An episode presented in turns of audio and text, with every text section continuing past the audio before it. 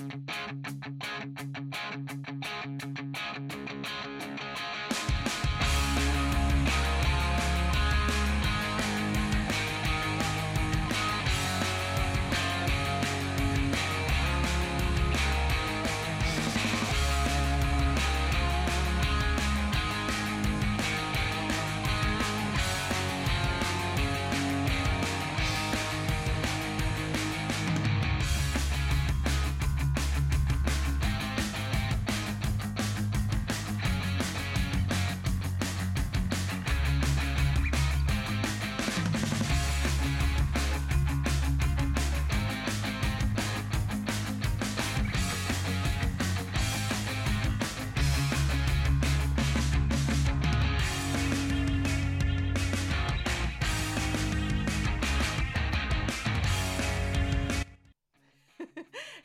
welcome back to the VHS Club. We are ready to dive into movies from the 90s that you have probably already seen.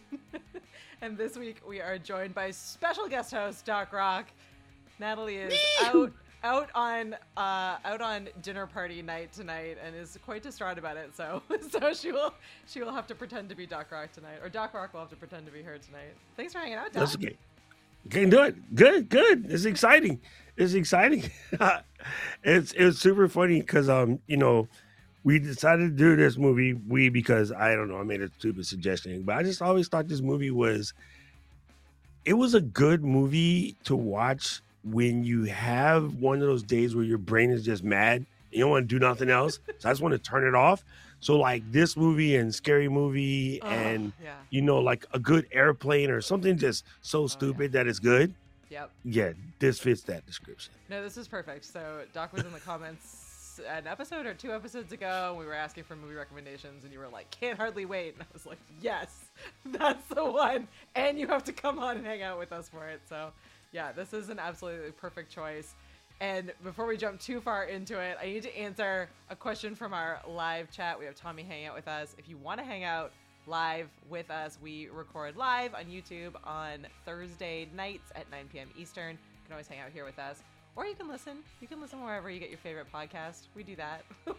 we roll out. But because Tommy's here hanging with us, he gets to ask a crazy question in what is a Christian tater? and I will I will answer this question without Nat here because it's way funnier without her here actually to talk this through. I so one of Natalie's all-time favorite movies is Pump Up the Volume, and one of our Yes. diehard fangirl crushes is Christian Slater. So we haven't got there yet because we just we need to build. We need to build to it. But uh, but as a joke one year for Christmas, um, I ordered Nat. You can ship a potato with a picture printed on it. So I Shut sent her. up. I sent her a. Um, I think it was a lamp, a lamp that was a, the VHS copy of Pump Up the Volume, which I, she should definitely put in the background of some of these shots, and then uh, and then Christian Tater in a box. So I think originally I had a different name for him that was like a play on the word, play on potato, but she was like, "It's Christian Tater," and we were like, "Yes, this needs this needs to be our movie rating system." So every movie that we talk about here on the VHS Club, we are rating acor- what one through five Christian taters, including today. So you will find out at the end of this episode how many Christian taters I have decided this movie is. but Oh without further God. ado, we can we can jump in. So if you missed it, this week we are talking about Can't Hardly Wait, which st- we're still in the 90s. I thought it would be difficult to stay in the 90s. I was like, okay, maybe we have to do also late 80s, early 2000s, but everyone has been making such good suggestions that we're going to be on week a thousand before we get outside of the 90s. There's so so many good movies. This one is 1998, so it's like prime for me. This is like right high school. I, I was living this movie, everything about it. You know, when this when this movie came out, basically uh 88, 89, I'm sorry, 98, 99. Yeah. Um my my best friend from school, he was the manager of the 16 plex. So I literally went to the movies every Thursday, Sunday for like 52 weeks in a row. Like didn't miss any. Thursday nights was because the film came in and you Yep. got to test it before the premiere on Friday. You just want to make sure there's no pops or no breaks or nothing got damaged in shipping. Yep. You know, now they're all digitally played in, but before you used to have to bring them in. And so he's like, hey, I got to screen this at midnight Thursday. So we would just go down and we have the whole theater to ourselves. It was just you know, me and a couple of friends, like anybody that we would invite, and then a couple of the other workers. Yeah. And so I got to see so many in this like two year span. I think I saw just about everything that hit the theater, pretty much. Doc's gonna be out every week. well, we should like go live over to Doc for his for his feedback on each one of these movies. Yeah, I can go stand in front of the uh, consolidated theaters and like be holding a box of popcorn and just like, hey guys, I'm at I'm Doc. at the movies. Yo, Oh gosh, yeah, I loved cool. I love that era of just. I feel like we don't. I don't do it as much anymore. I don't even. I can't even remember the last time I went to the movie theater, but there was something so epic about going. And Nat and I used to go and like back to back. Like we would buy, we would just buy like or like what what is the first one that's playing? Great, we'll be there. What's after that? Also, great, Yes. we'll be there. Yeah, it was. well, you know, when you're in high school, it, it got harder. But when when multiplexes first came out, was when I was in high school, and so it was relatively easy to go to like the first matinee at eleven, and then just walk to all the other theaters while the credits are on, sneak into the next one. Oh yeah, They got much better with adjusting the times, yeah. you know, so that it was harder to do that. But oh, we would go stay all day long at Oh, the yeah. theater. Oh So crazy.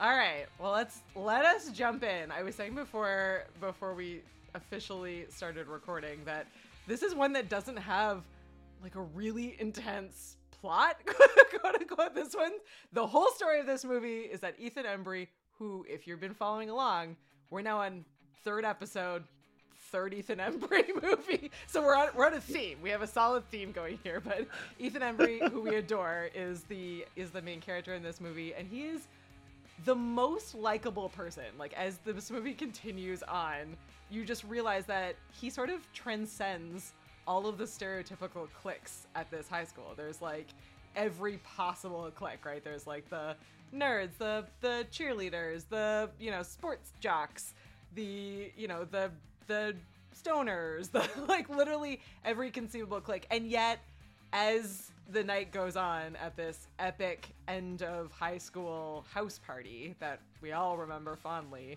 everyone seems to know him and everyone seems to talk positively about him, and that's kind of impressive. Like, if you really think about it, for someone to just Yeah. be that well liked by literally everyone in the school.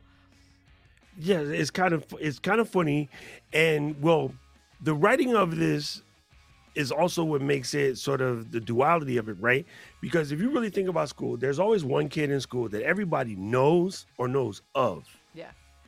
and he's the everybody knows of because he's like the valedictorian. But doesn't really know because he doesn't have a huge posse of friends Yeah. whereas He's the floater. he like Right, he's the floater. All the groups. Yeah. Whereas Amanda is the yeah. person that everybody knows because she's the it girl. Yeah, and yet, you see what I mean? and yet, they are two sides of the same coin because no one really Yes. knows her, and no one really knows him. Like they all, they, they are just known through rumor and gossip, which is entirely how the movie starts. So you know, it starts with all these people talking about this epic party that's going on. Not a single one of them has any idea who's actually throwing the party or hosting the party, but everyone is going to go.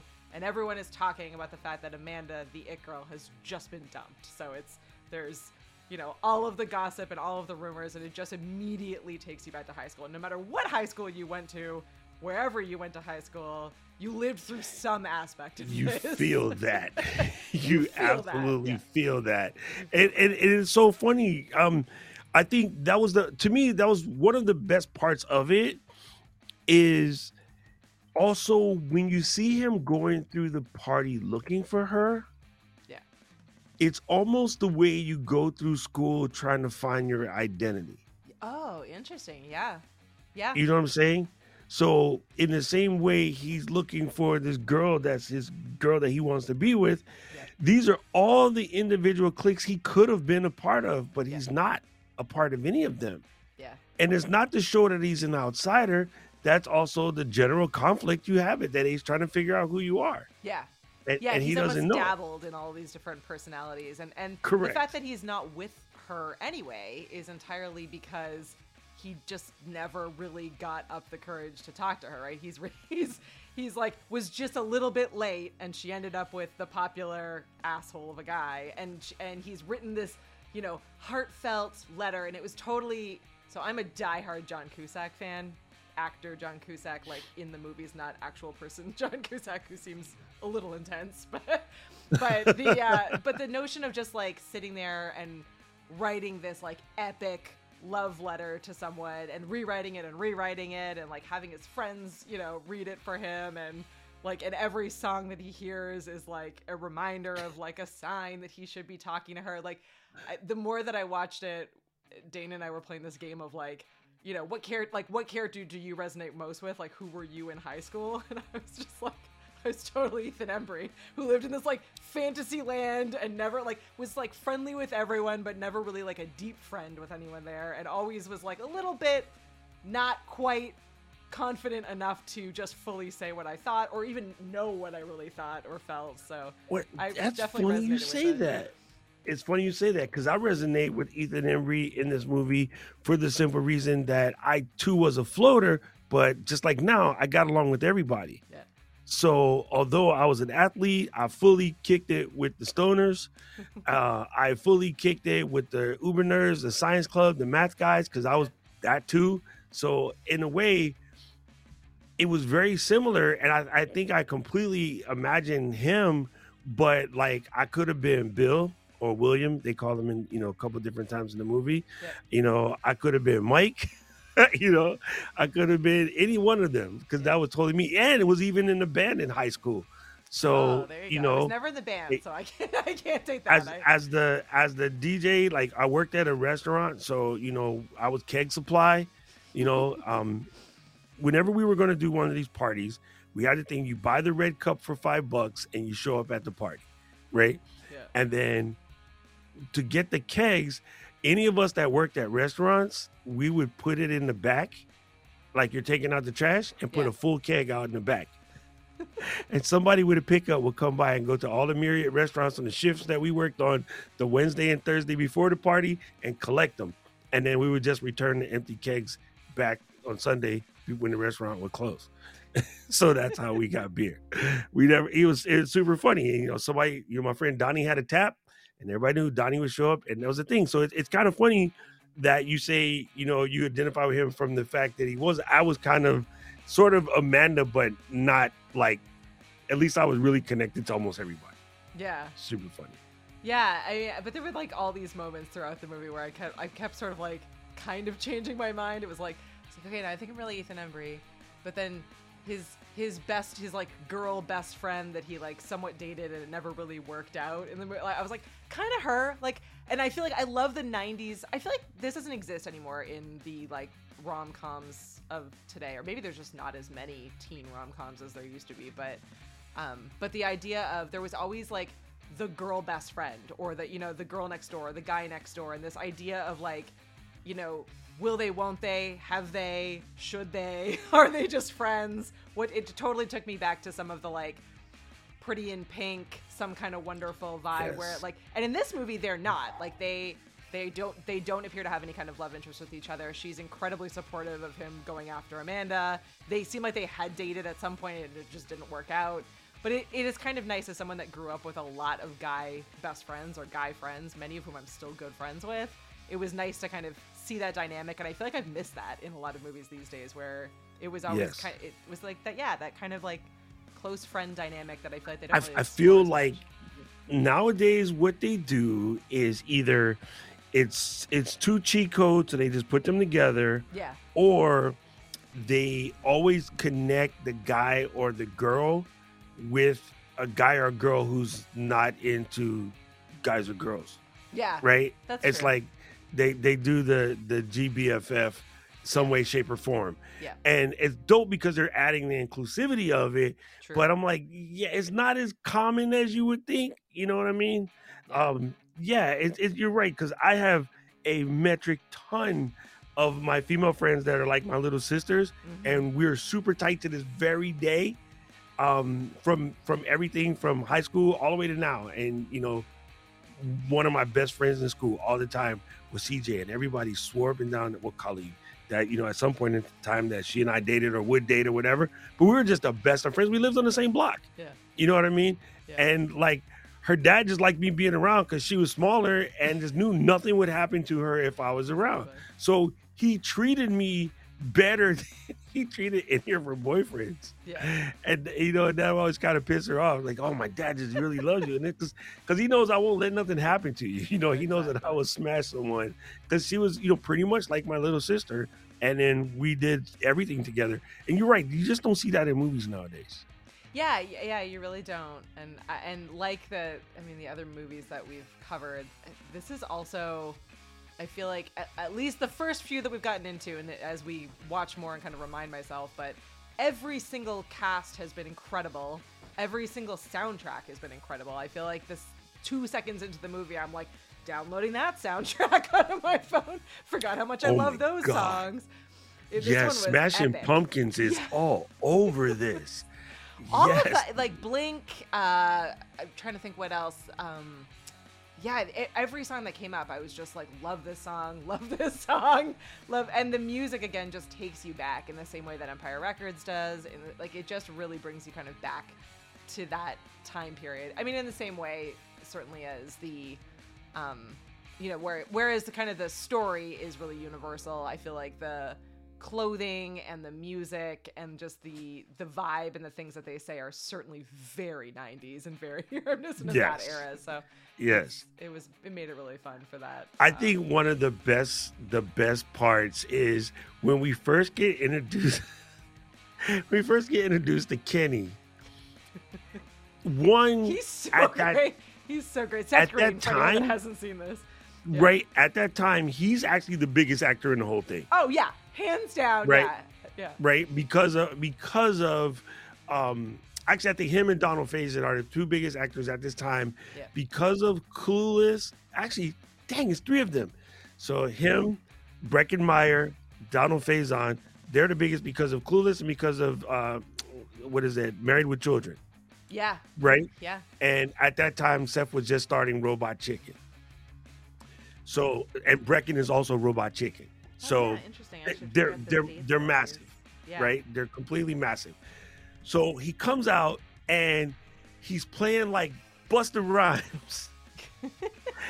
and that was just I I mean to this day I remember how I cracked up when that first came on. And then it was more funny seeing it again because yeah, it was much more fun watching it again because you just know Dude. how like you feel like you know him because he's just been in so many things and he's just such a an icon and he plays it so well. Like it you watch him and like there's this moment of just being like, "Oh my god, you're terrible." But also he's so likable. Like there's like there, So you lovable. just you can't help but like him and his whole character is just like this is pre-American Pie, but his whole character is basically just the plot of it. Like he's just all he's trying to do is have sex with as many women as possible, or at least that's what he thinks he wants to do, right? And yes, exactly. and he's so like ridiculous about it, and so clearly not even kind of popular. But he he's just like so likable throughout the movie. You're like you're like Dude, I don't know. His lines like are you. so good. Oh, the so fu- the funniest, and I think the other thing, reason why I remember us having a raucous laugh because we would go to movies at that time like 10, 15 people deep, and my at that time former roommate, but still super close friend, and still super close friends to this day. My buddy James is blonde hair, blue eyes, six foot tall, but he's from Sacramento, California. Grew up in the actual hood, right? Yeah. So James is the blackest white dude I've ever met in my life. Like before Eminem ever was invented, we had James.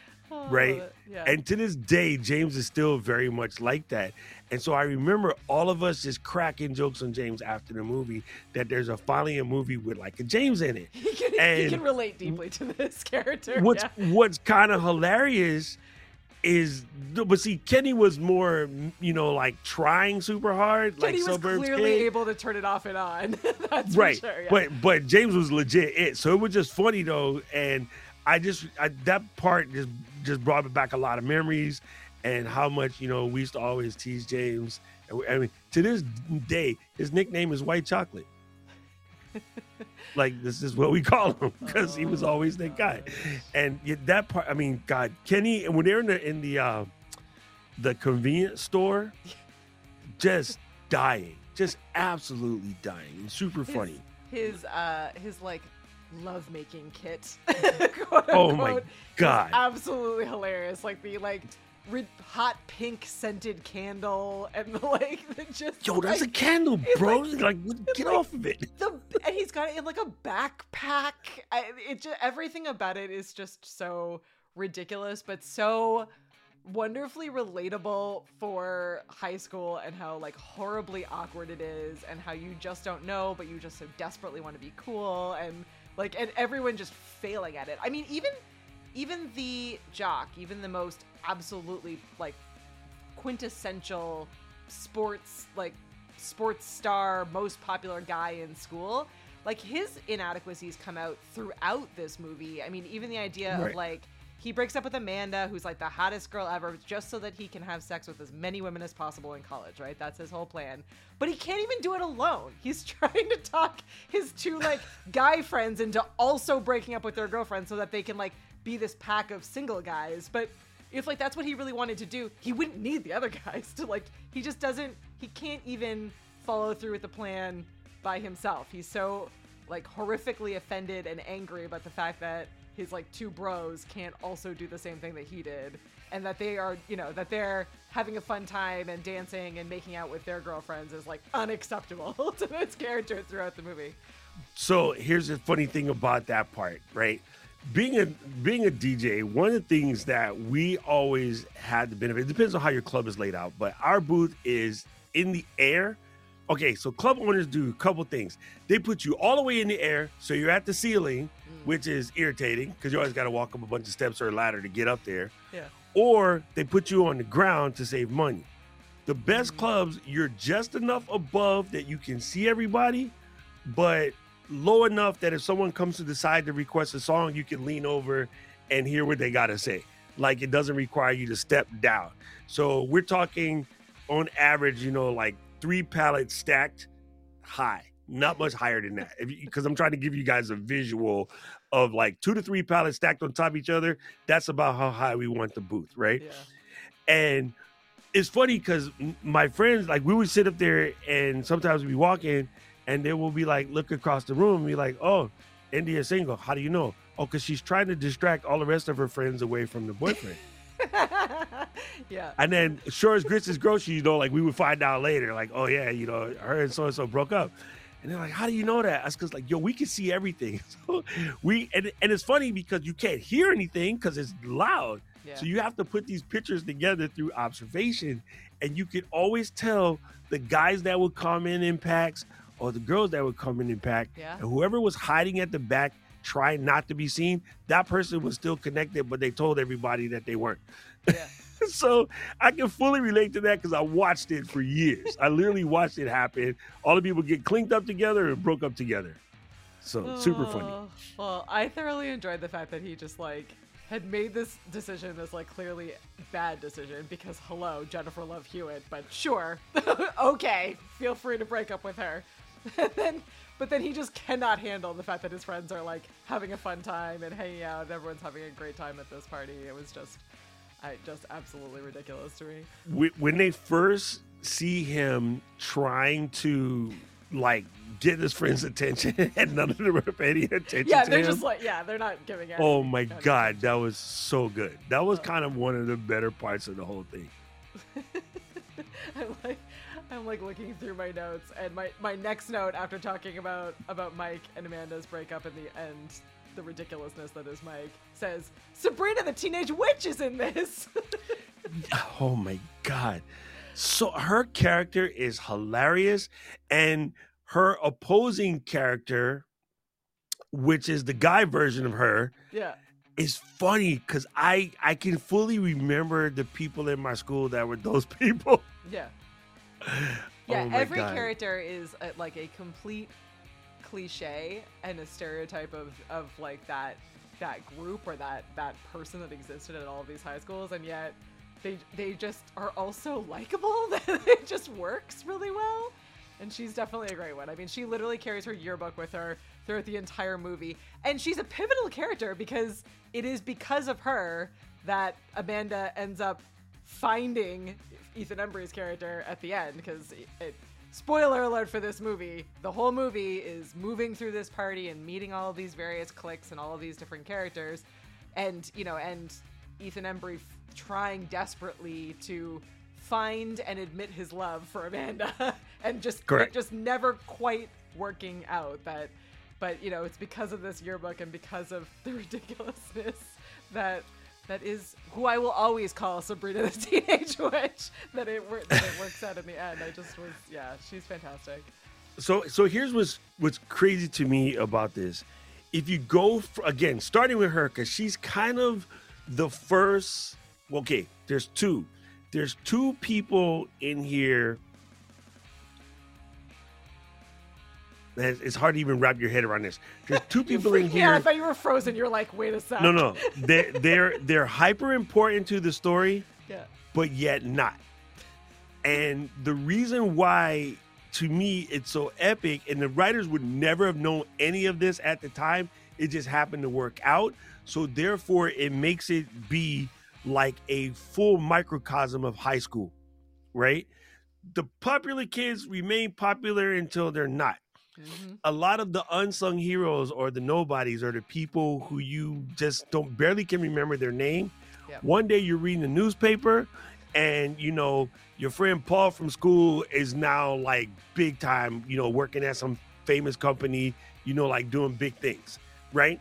So when you look at somebody like Melissa Joan Hart, Yeah. or even better, you go back to um, uh, Chris Owen. Chris Owen is Klepto Kid. Chris He's Owen so has- in this movie. Yo, you know what I'm saying? Like he's super stealth. You're not really paying attention to him, but when you see him, he's freaking hilarious. But I mean, he went on to all kind of stuff, right? Oh yeah. Criminal Minds, Hand yeah. of God, Yeah. uh, American Pie, Major Payne, October. Sky. He's like in everything, and his He's role, in everything. his role in this movie is like if I if I would ever want to be in a movie, like I would want that role. Like he's just Oh, like the he bomb. No, I I think maybe one line, like or very like, almost no lines at all, and he's just sort of always in the background, and he's just ta- I I feel like they probably didn't even give him any kind of guidance, so just like steal some Nope. shit for the background. They just don't do his thing. Yeah. Hey, when he grabbed the gumball machine from the freaking restaurant, I'm just oh. like, bruh, super funny. Like just walk in and pick up an entire gumball machine. Yeah, but he's ag- fantastic.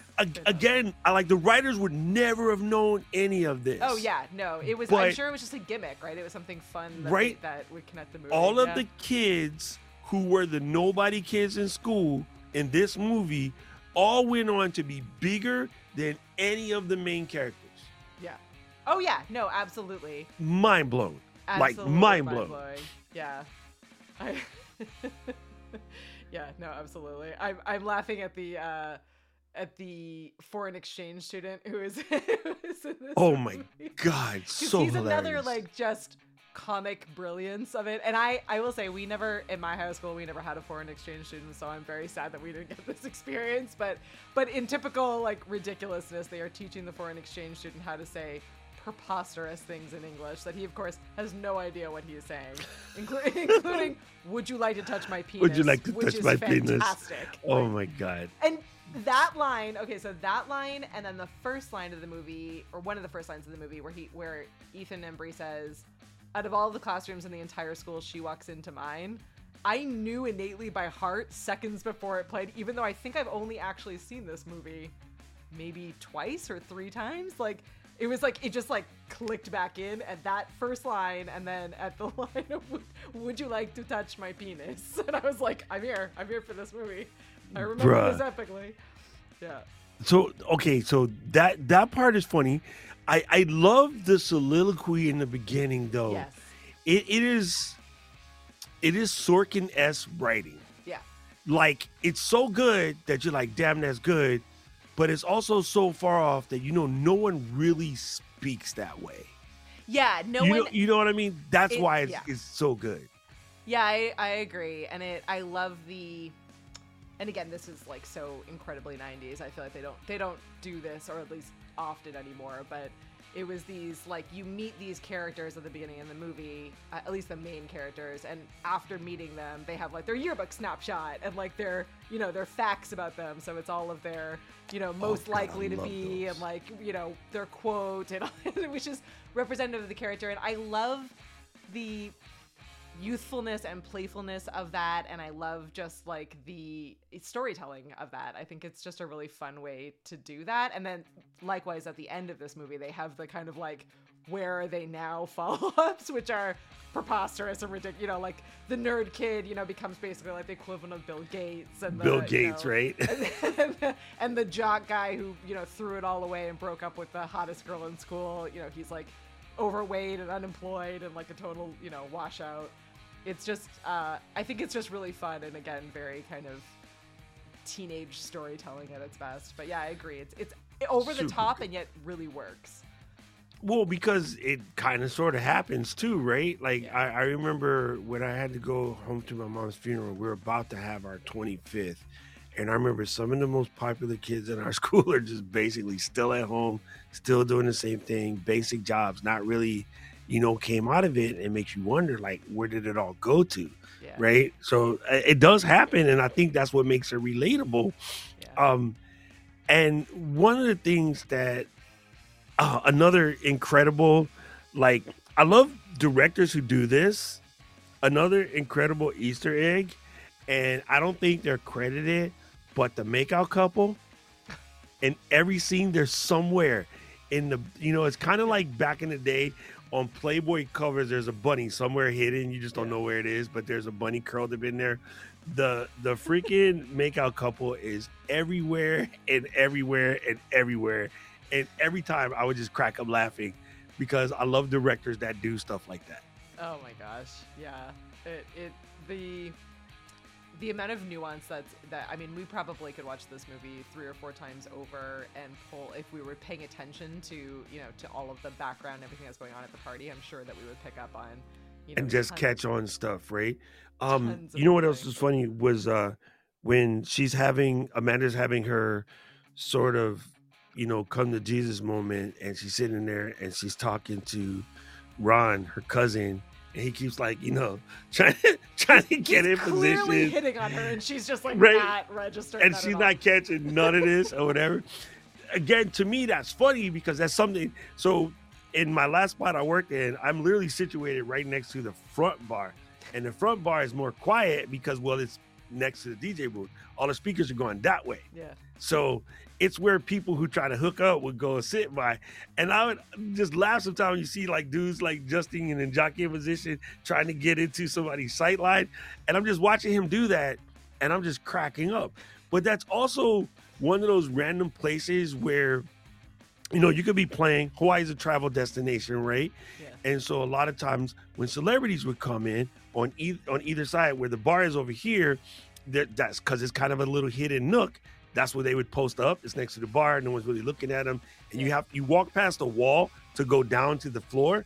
If, unless you look over there, you don't even see the people standing there. And on the opposite side is one of the better VIP booths where we do bottle service. Yeah. And I remember walking out of the booth one night at four in the morning, like completely trashed, ready to go home, like playing the last couple songs, sticking on autopilot, walk up to the bar to, you know, grab a soda water to kind of sober up.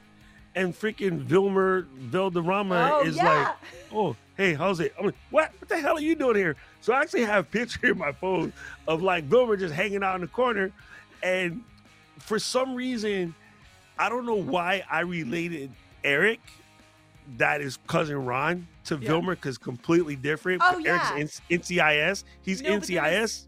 there's a creepiness level to it. Natalie and I've talked about Yes. this a lot. When and apologies to to Wilmer, but maybe he's really nice in real life. So we're he reading is. Way, He is we're reading way nice too into this, life. but he's so like on the line of super creepy in that show throughout that show, and and so like I think that's what it is, where it's like especially rewatching it now as an adult in this movie scene, you the second that the cousin appears and is talking to her, you're like, get out of the room, Amanda. Things are bad. Like he's just clearly creepy in his like weird level of kindness and like attentiveness to her. So yeah, it totally made the second I saw that made me think of that character of Fez, and I just like Correct. Always, just never Correct. There's a level of ooginess. Yeah, right? There's a Yeah. ooginess that goes with it. Now, that being said, it wasn't the first scene, but it was one of the scenes that just took me back to how problematic this is now.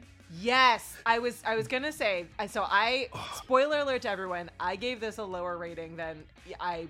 I, I went back and forth a couple of times on, on the final rating for this. I won't give you my final yet, but because, and I know we're gonna bump up into this uh, number of these movies just because of the Oh, era. automatic. But it took me back. So so part of the storyline of this movie is that the Mike's character, who's the the jock that is broken up with Amanda, he has also been a total asshole to all of the nerds, and the nerds have this like uprising moment, which is wonderful. Like I love Revenge of the Nerds style nerd uprising where they've planned this like epic. They're gonna go to this party. The lead nerd is like calculated how much beer he need, you know, he can drink without being drunk, which he's totally off on. Like, and he's his character is fantastic. Like, Oh, he is so 100%. well done.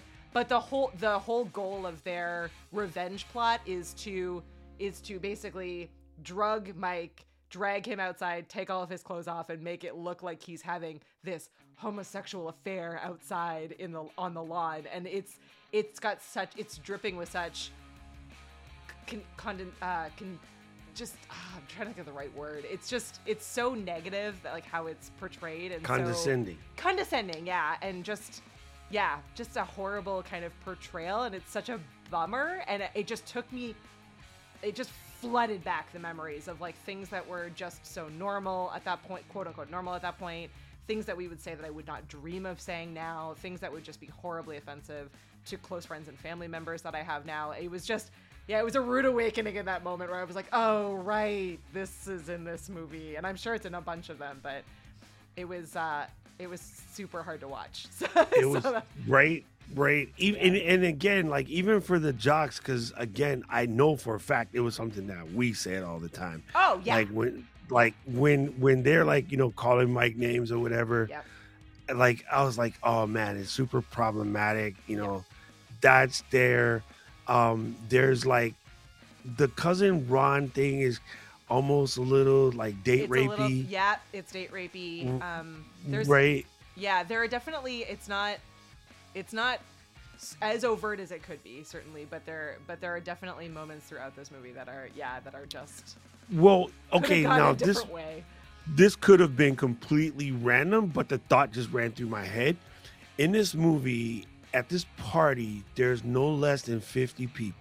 yeah And so as Kenny is going around and trying to hit on all these different girls, you know, to find, you know, the girl that he's going to have sex with, Yeah. why is it that the girl they decided to pick is Nicole uh, Bilderback, right? Mhm.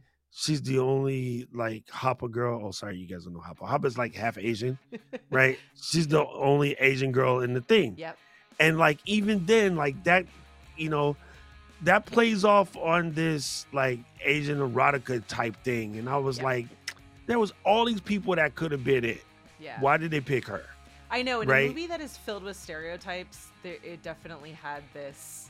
All of the kind of negative side of those stereotypes came came definitely screaming out. Yeah, Right. and I mean it.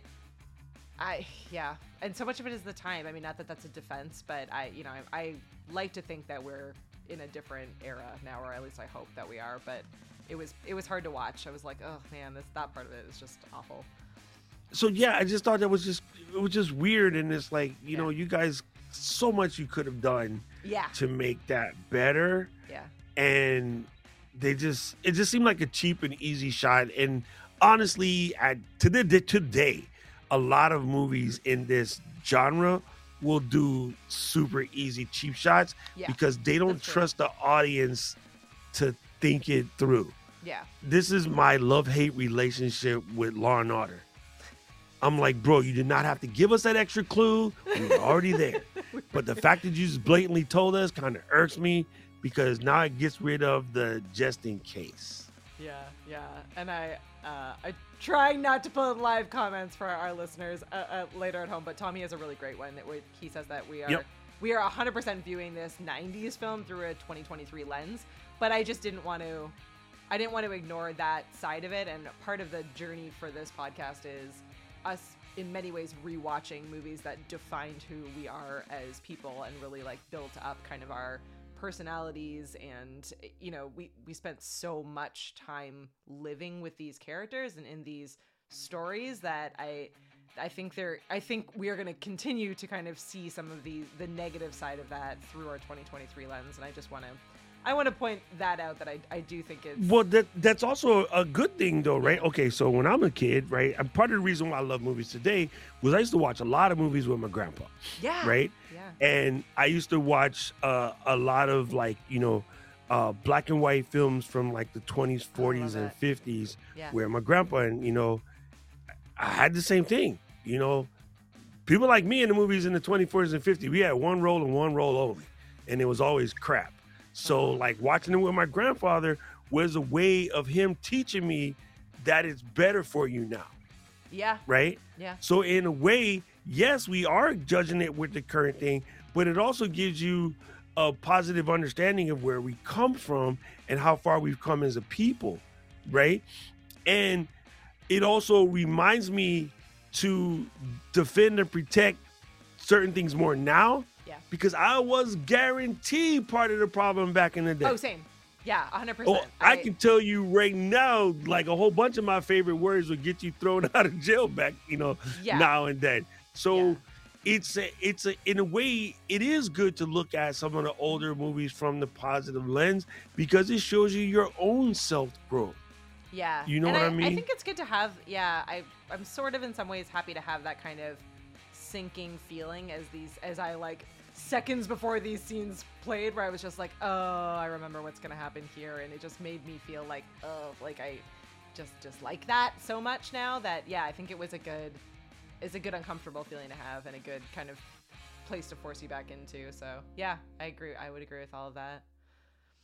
It's, it's, it is, it is a, a just a whole different It's a look. culture shift. Now- yeah, Tommy said it. Now.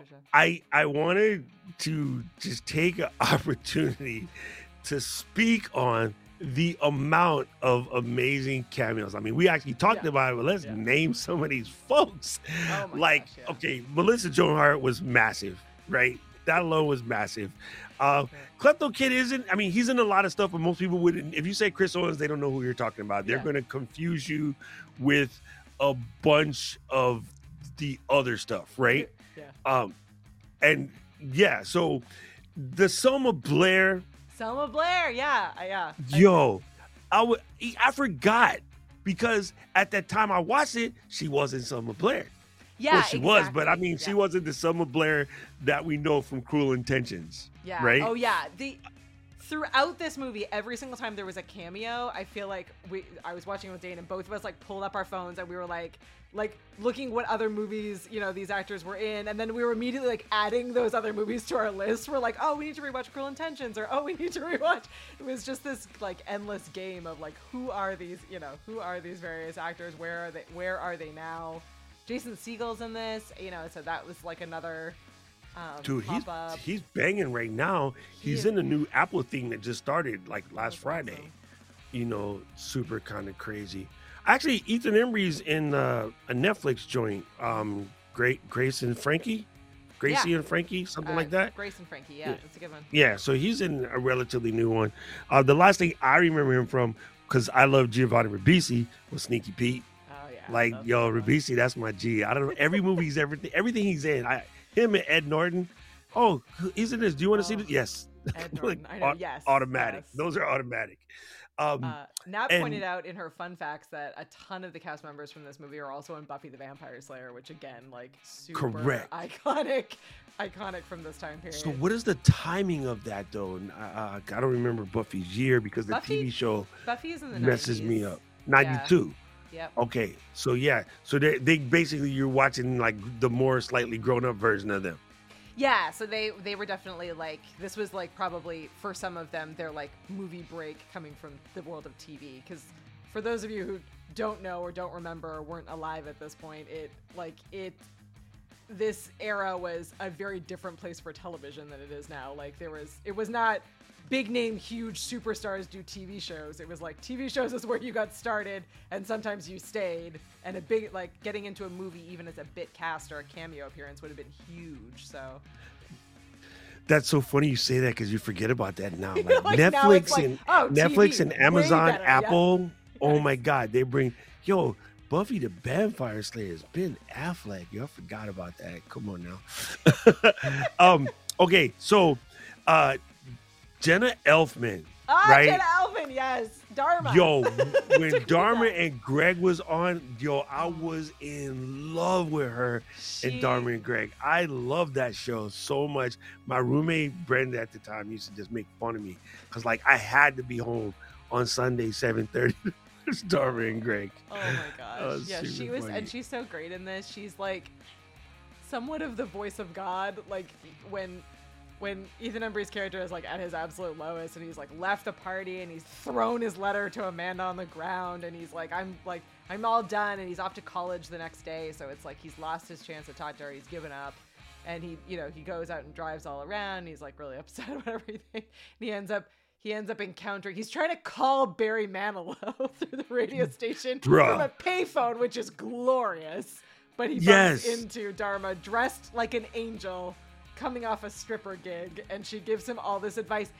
And in this moment, this is actually, I thought, like sort of a fun flip side to everything we just, all of the kind of anti LGBTQ plus like sentiment in this movie. This was almost like a hilarious flip to that where she gives him all of this advice, she knowing that he has been trying to call Barry Manilow, assuming that Barry Manilow is the crush that he is trying to win over, and thinking that that's like adorable and amazing. And I, it's just so cute and so wonderful that like So good. she just assumes that and is like in the most like kind of positive, encouraging way, like begrudgingly. She's sort of just like, oh, like I gotta help this kid who's being a pain in the ass. But it was it was wonderful how What's What's funny is at ninety eight, I was in radio. Like I was just maybe like four years in and Yeah. like sort of top of the thing. And the reason why that part had me cracking up so much is that when you call the station, you normally don't get in on the first try. Yeah. So you got to sit there and go over and oh, over Oh, and yeah, over and yeah. over.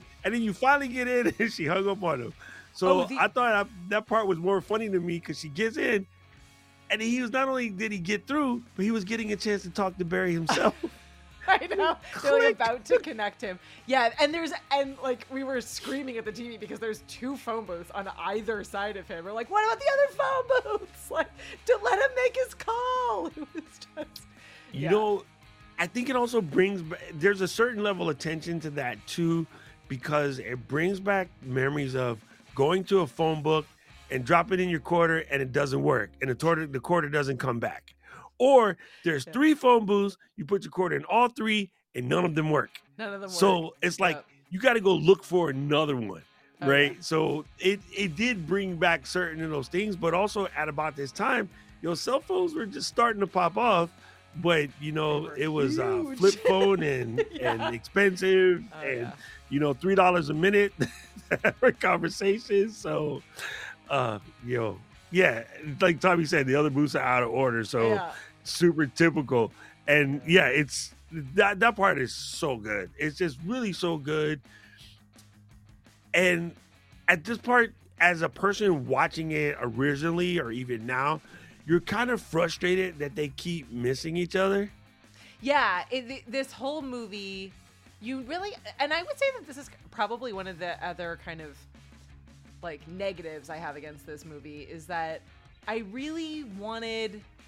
There's a bunch of movies that are kind of in this era that are this same like love story, like love story, will they, won't they plot that I think just do it a little bit better. Like I feel like you never really get to know Amanda all that well. You never really fully get to understand like why he's so into her. You never hear his whole letter. Like she she reads it, like she finds she gets the letter and she reads it. Like you I just feel like we miss a little bit of like some of the magic that they could have like it's still a, a hour 40 minute movie. Like it's still within that same time frame as a lot of these other ones, but I feel like it made me think of movies like uh, 10 Things I Hate About You, for example, where it's like you Oh, really God, feel like so good. even though you're kind of like, will they get together? Do they hate each other? Do they like each other? Like, you really feel like you get to know them and their relationship a little bit better. Where this one just is constantly missing ships, which I I get it. I get why they did it, but I I just like by the time that they get together at the end, it's exciting, but you're also kind of like you don't feel like they're as in love as other characters who finally get together at, at the end of a movie, just because you don't feel like you really know them all that well. I think it's also at this time, if I remember correctly, okay, so the genre completely blew up 81, 82, 83, 84, right? And it starts with Animal House, which is like 79 or something, maybe. And then, you know, the first big comeback is Fast Times at Ridgemont Oh, High, yeah. Mhm. and then Porky's, Yeah. and uh, God, there's a whole bunch in that era. Yeah. Then that genre just died, Yeah. right? It, it died because the, it, uh, You said really you had a couple of them come back though because you had um Superbad and Van Wilder and there was like a couple of them that were still somewhat in that same vein. I guess super, Superbad was Van more Wilder. like coming to the trying to get to the party, but it still had a lot to do with like well, Superbad is is is after this. yeah, Right. no, that's what I'm saying. Like it had, you had this bunch and then it was like nothing and then you had a bunch of them that kind of popped up a little bit later.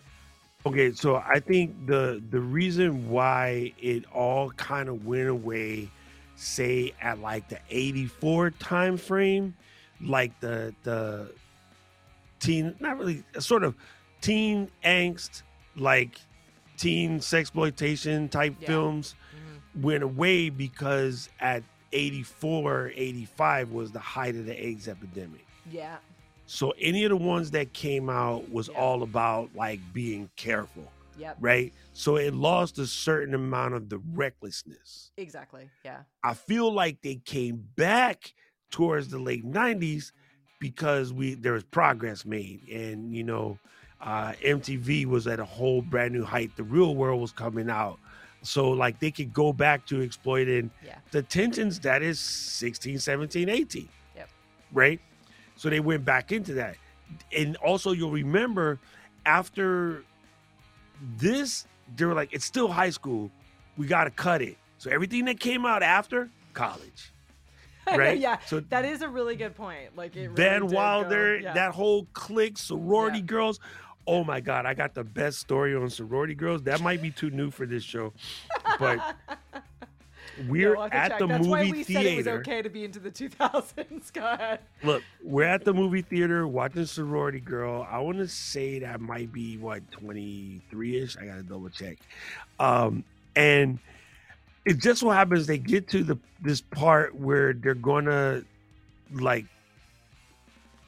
do the giant um what do you call it thing slingshot they're like slingshotting uh vibrators or whatever at the Oh, yeah. sorority house Yeah. and it was the funniest part and i just happened to take a huge drink of water and i couldn't hold it and i sprayed the whole room in front of me and yo the the lady and the guy i was so apologetic but the lady and guy was so mad and she didn't want to accept the apology so she wanted him to like turn around and say something to me and then so he turned all the way around and then there's like me and three of my friends and he was just like oh yeah hell no girl uh i'll see you he just left and I was like, I'm not that guy, but I was like way bigger than him. So it was just kind of funny Oh. that, you know, I was like, this girl's about to write a check this dude can't cash. yeah, exactly. And, and, and I'm not even like that. It was completely my fault. I was super apologetic. Like I wanted to like pay for their movie the whole nine yards. But just the Oh. fact that that movie, talk about a spit take, it caught me super hard. I literally sprayed the row in front of me.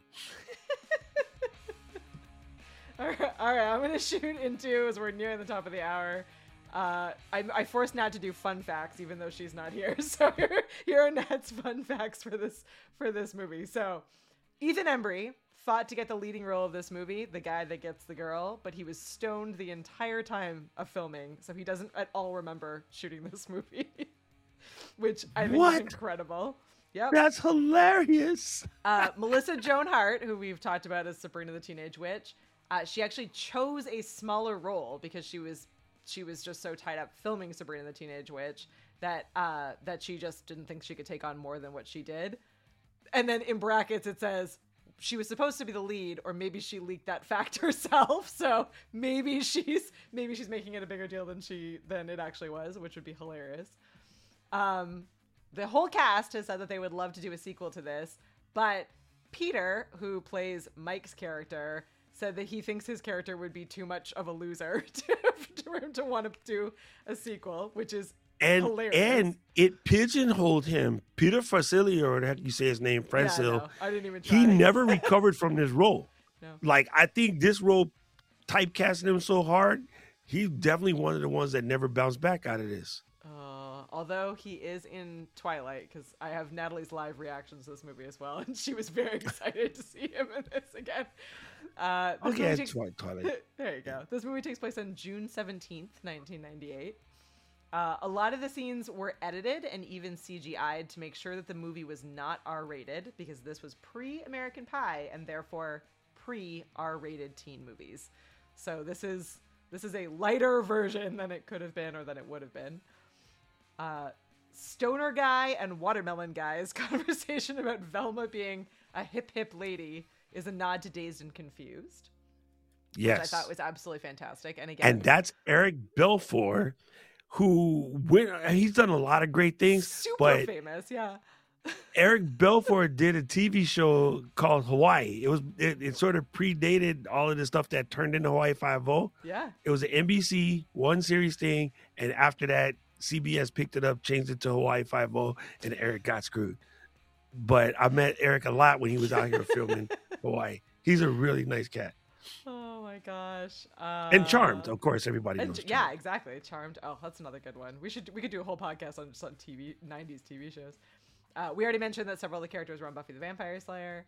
Uh, Ethan Embry's characters from this movie and from Empire Records are both in scenes that feature the the song Romeo and Juliet by Dire Straits, which the second it came on, I was like, once again, need to download this entire album. So good. Oh my god!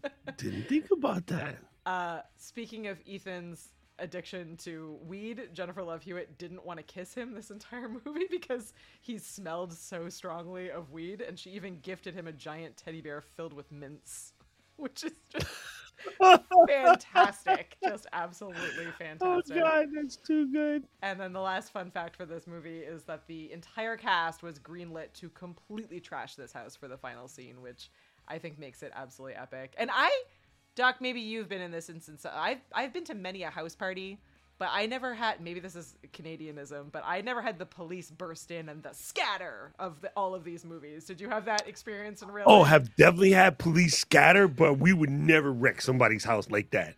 That I mean, Yeah. dirty, yes. Uh, puke in places you wish it didn't happen, yes. Maybe the occasional, uh, what do they used to? What's the word? Tchotchke. The occasional tchotchke broken or something.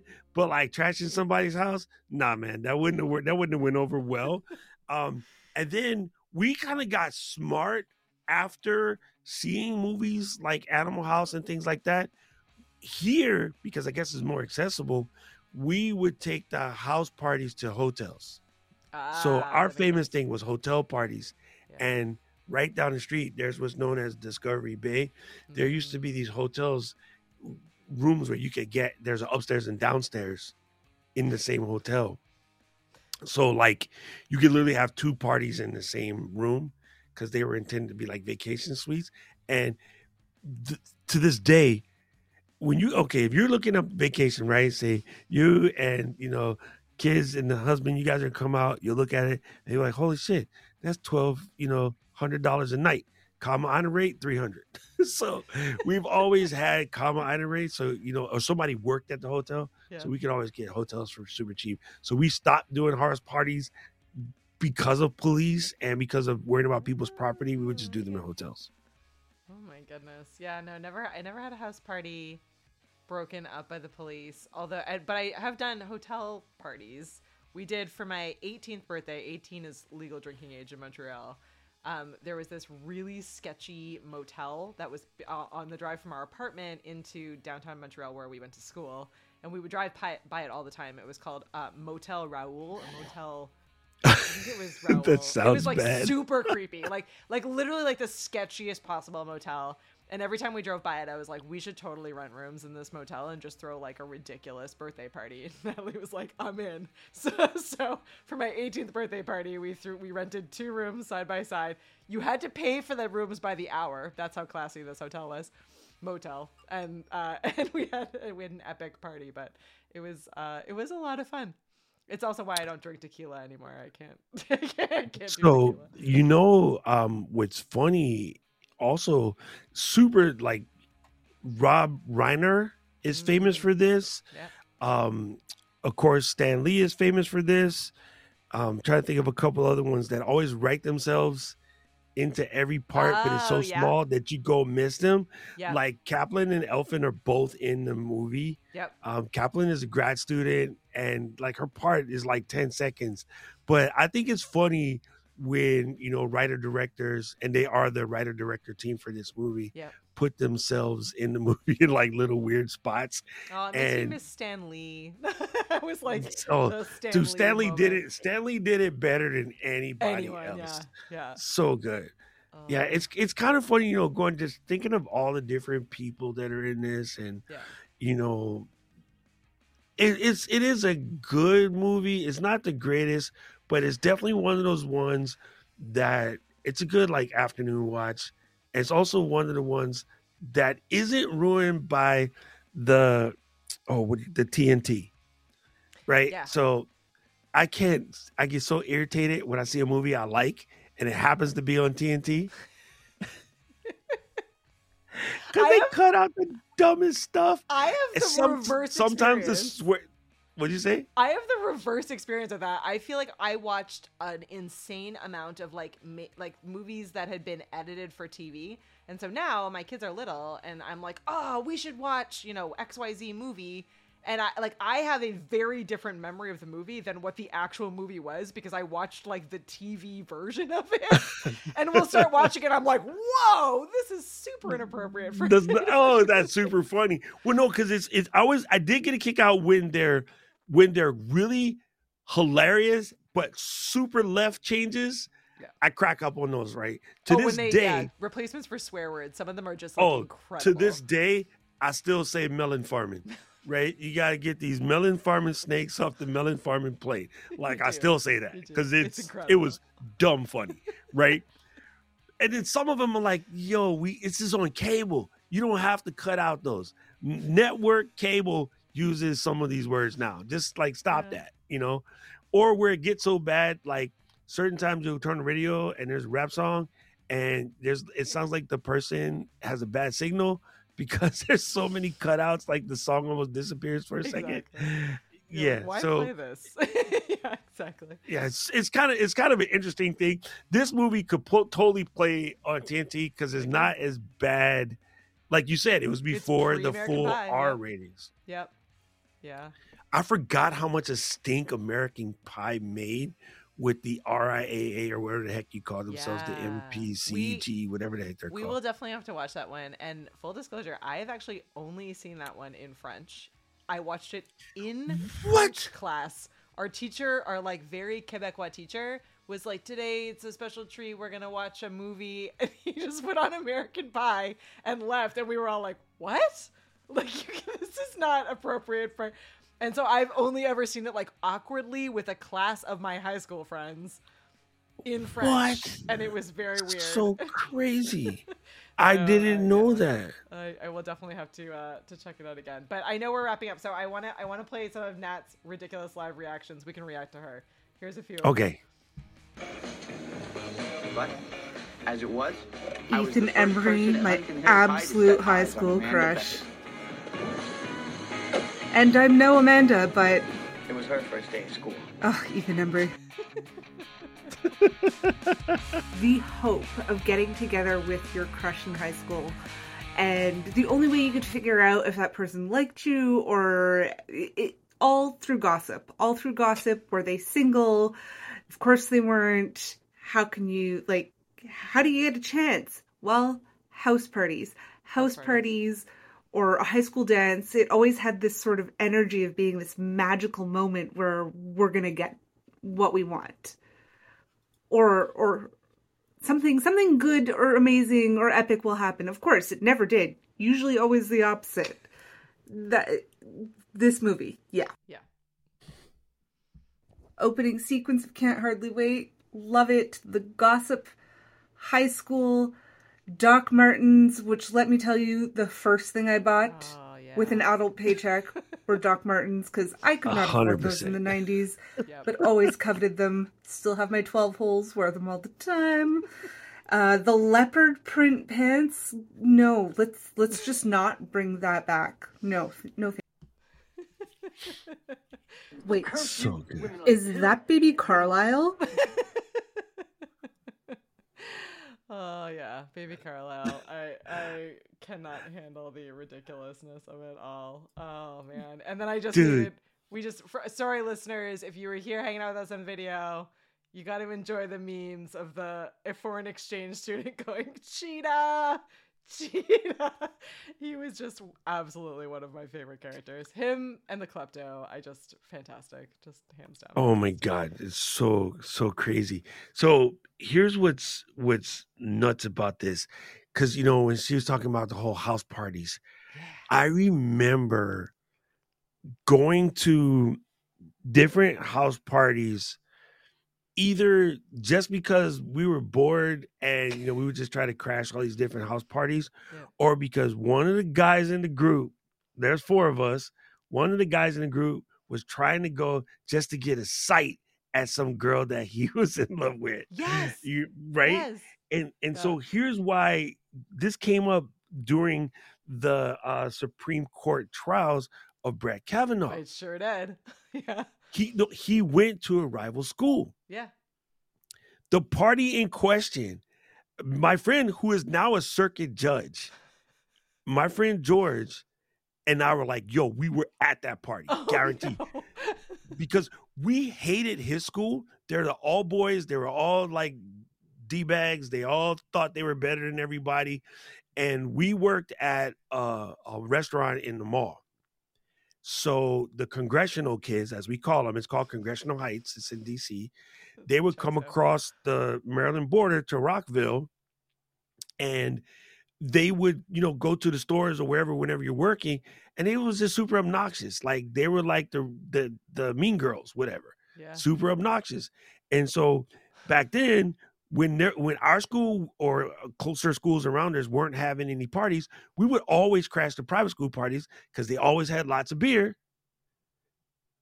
and so we would just go. So like I'm like, dude, I'm I'm telling you, I know for a fact we were probably at that house that night and we probably got into a fight with those guys because they were they were just all all I couldn't stand the kids. Citadel friends and uh Walt Whitman High School was another high school that was kind of right by where his school was, and they were the public school versus the private school, and they couldn't stand each Oh. other.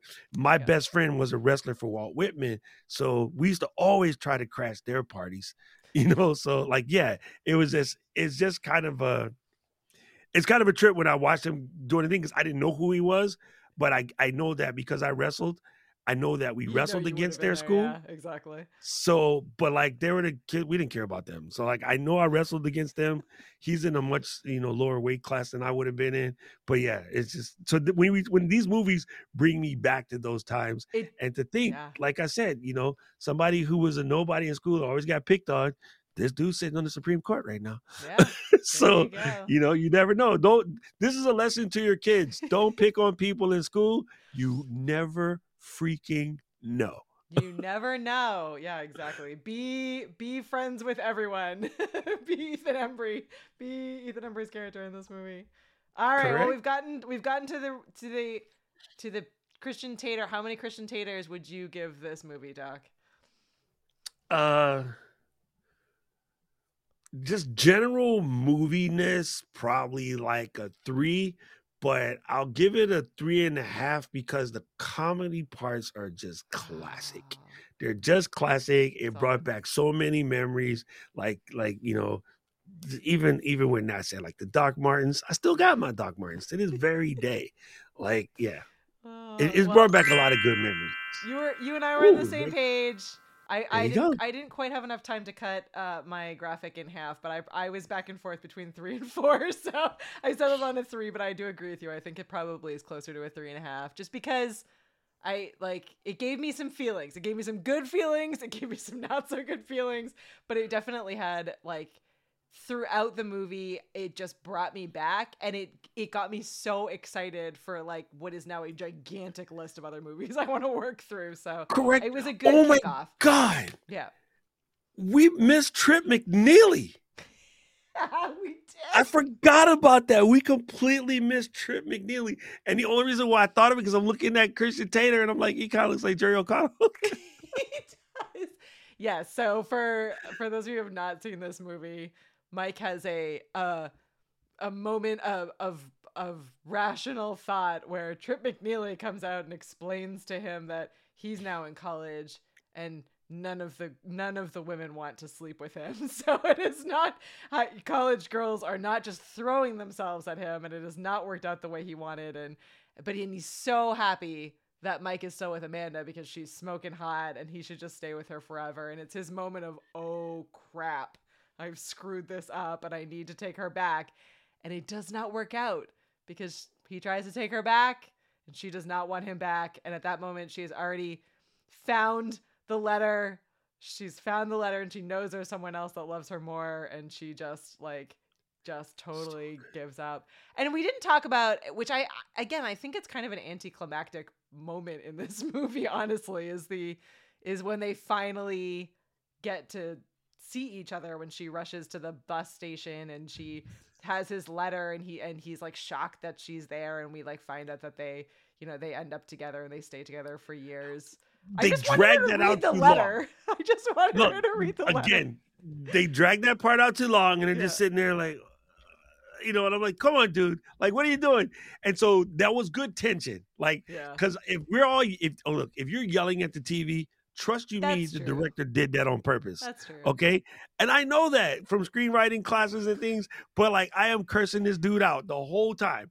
Then the other part that was funny, and if you look at it again, not have to watch the movie, you just scroll to the end. He drops his bag on the floor, he runs back over, they standing there and they're making out. And then they cut back to supposedly they're still standing there hours later. Yo, his bag is gone. Someone the klepto That has taken his bag. So- somebody, gone. somebody in Huntington Beach grabbed all his stuff and it's gone. And Oh, so, that yeah. was a missed opportunity. I feel like I feel like it would have been great if the klepto had just walked behind them and grabbed the bags and oh kept my walking. god! Missed Correct. opportunity. Correct. The klepto guy just comes by and just steals that. That would have been more funny. Oh. Or like you see the klepto guy like in a train, that's like, and then Yeah, just taking like off. you know, the train- yeah. Uh, But fun fact, the train was going to Boston. It was. he was- I know. It was He a was moment. on his way from Huntington, random Huntington. They don't specify which No, side, yeah, Florida which or. California. Yeah. but he was on his way to Boston. And so yeah, it I think you're right. The part about never giving us the letter Yeah. was probably intentional though, Yeah. based on the fact that when and they probably did read it at some point, I feel like They they cut cut it. it Yeah. and and floored it because of the idea that they were going to come back and pull out a sequel. Yeah. maybe. So the, yeah. the letter would have been pivotal to the sequel yeah. and it just never panned out because all the rest of them kids got famous. and they was like, "No, you Yeah. doing your stupid movie." yeah and in some ways which again we didn't mention but in some ways the what ended up being this like awkward and horrible yet hilarious you know romantic interaction between seth green's character and the girl that he had ignored all the way through like it that almost ended up being the like backstory and the the romance that I wanted the main character characters to have. hundred percent. uh, Like, that was good writing. yeah, that was great actually writing. part of the good writing, yeah, and, and especially because he is trying to be loved by everybody, yep, and she doesn't care to be loved by anybody. yep. But both of them were projecting exactly the opposite of what they really wanted, Yeah. and it turns out that that is what puts them at equality. Yeah. I feel like there is an entire dichotomy in that alone Yeah. of what pops off in today's world. Oh yeah. Yeah. Right? We could probably There's a whole bunch of people barking this stuff, but they don't really mean it. They really want this, and a bunch of people barking this, and they really want that. And if you guys just talk to each other, you're in the exact same spot. But Yeah. you're so busy, like trying to put on stuff that happened in high school, you know, Yeah. put on the veneer, and it's not really there. So Yeah. there you go. There's your lesson for the day, folks. well, you nailed it. You were, as always, I mean, you are my co-host on my other show, on our other show. So it felt like it was going to work itself out. But thank you so much for taking the time to hop on. Now, now I'm like, well, we should have guests for every show. You should come back. Man, I'm You'll looking at all of these movies now. like, what do I gotta watch again? And like, am I gonna be irritated now that I understand the world better? Movies that were just good because they were good. Like, I went back and watched Airplane, Oh, and it's painful now. But back in the painful, day, yo, yo, a dime bag and Airplane was a party. Yeah. so yeah that one's good funny. i know and we're trying to decide and and everyone can write us in so or you know leave a comment here on the video or eh, or send me direct message if you're a friend of mine you're watching but we're trying to figure out for next week kind of want to do i don't want to get too valentine's day-ish but i am thinking so nat's favorite love story is the labyrinth which is incredible and i and we were trying to figure out should we do the labyrinth should we do Romeo and Juliet. What were some of our other? We had a couple other different ones that we thought Oh were pretty God. epic. So um Romeo and Juliet, there's two Oh, two yeah. of the dopest ones. One is the John Leguizamo version, right? Yeah, with Baz um with yeah. um oh my god, what's her name from Homeless? Not Homeless. Claire Uh, Danes. Homeland. Oh man. Yeah, Claire Dane. I said Homeless. I mean Homeland. okay. So there's that one and then there's the Fiennes one uh Romeo in Love? No, that's not what Shakespeare in. Love. Shakespeare in Love. These two are not the same. These two are like Romeo and Juliet. Baz Luhrmann is like the actual Romeo and Juliet script, but takes place in the '90s and is like brilliantly done. Shakespeare in Love has moments. I really enjoyed it, but it's I get, there's a Gwyneth Paltrow one. I'll have to bring Dane on, and he can we Oh, can see if we can identify Gwyneth Paltrow in that movie. Who is this actress? Uh, that'll be too Yeah. Romeo, Romeo and Juliet would be a good one because that's I'm the trying to remember. There was there were a couple others, and now I can't remember which ones they were. Um, of course, I'll think of it the second we we pop off. Let me see if I can quickly quickly find. It was Romeo and Juliet. It was. It was also Labyrinth. I know is one of them. Oh, it wasn't even. It was Labyrinth. She's all that, or Sleepless in Seattle. Oh, come on now. She's all that is so good. She's all that is Uh, pretty great. That's another one that I think like is competitive to this one, and I think is a little bit better. Sleepless in Seattle was like my go-to. I like lived and breathed that movie when it first came out. I loved that movie, but I haven't watched it in a while, so that would be a fun rewatch for me. We'll do all of these movies, so it doesn't really matter what people vote for, but but we're thinking about it for next week. So Oh, yo. yeah, you'll have to. Everyone will have good. to write in, or I post it on Instagram. So vote for your favorites on Instagram. Um, yeah. Okay, so I got this one. I I can't wait till you guys do this. And at the time, I thought one of the most promising people because uh just he was just such a great actor, and I just thought it was going to be the person who I would resonate with for a long time. And unfortunately, he got disappeared on us, and that's Heath Ledger. And it's ten things I hate about you. I love that movie. Yeah, Such a great movie. that was the one I Knight's just Tale is my as the Torn all-time love story. Yeah. To me, the reason why Knight's Tale is my all-time love story is the soundtrack, bro. Yeah. Like, See, it, the, the soundtrack sound- matter. Yes, I totally agree. What year is that one? That that yeah, Two thousand one. Uh, that's that's in range. We we can do that one. Early Yo. two thousands. That yo, that movie because of the soundtrack was one. Paul and Bettany what's her name? Uh. Shannyn Sossamon. Yep. Yo, incredible. I remember watching that movie. First time she went across the screen, I was like, pause, pause, pause. It's like, yo, you're at a theater, you can't pause. Zoom. so I- zoom. zoom I have what yo back then yo, I used to watch that movie over and over and over again. My Oh. roommate Brendan would be like, "I'm going to kill you if you have to look at this again. like this is just way too much."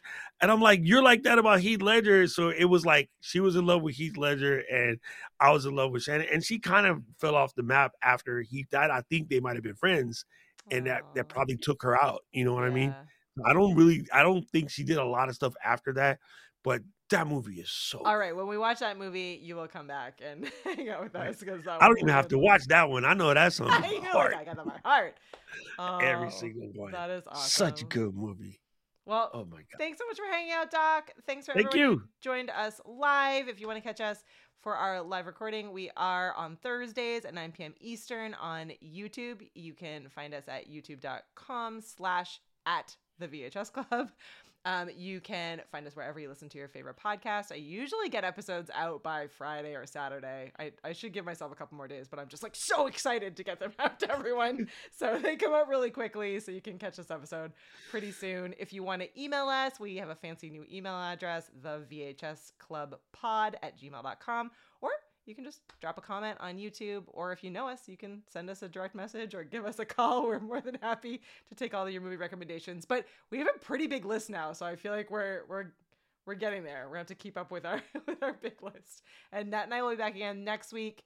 The following week, we're gonna have to either record on a different day or take Doc's advice and, and play uh, a backup episode because it's school vacation week we'll be on location. but we'll figure it all out uh, one way. You guys, you guys need a Discord server We so that we can just put the list so everybody can start doing their homework on all these movies they got to catch up on. That's true. That's true. And if you want to be a guest, uh, we I'm happy to have guests, multiple guests, or people can call in maybe and give their favorite quotes or movies. I it's more fun with friends. So yeah, like watching movies. It's always more fun with friends. So hopefully you're watching along with us. Let us know what your ratings are. Let us know if we got the ratings wrong. We're happy to hear. If you think it was five potatoes for this one, write in and let us five know five potatoes. Doc and I feel strongly friends. three and a half. We're the three and a half potatoes for this one. Uh, well, thanks, Doc. Thanks, everyone. Thank you. And we'll catch you next week. Bye, All everyone. right, please be kind. Rewind. Please be kind. Rewind.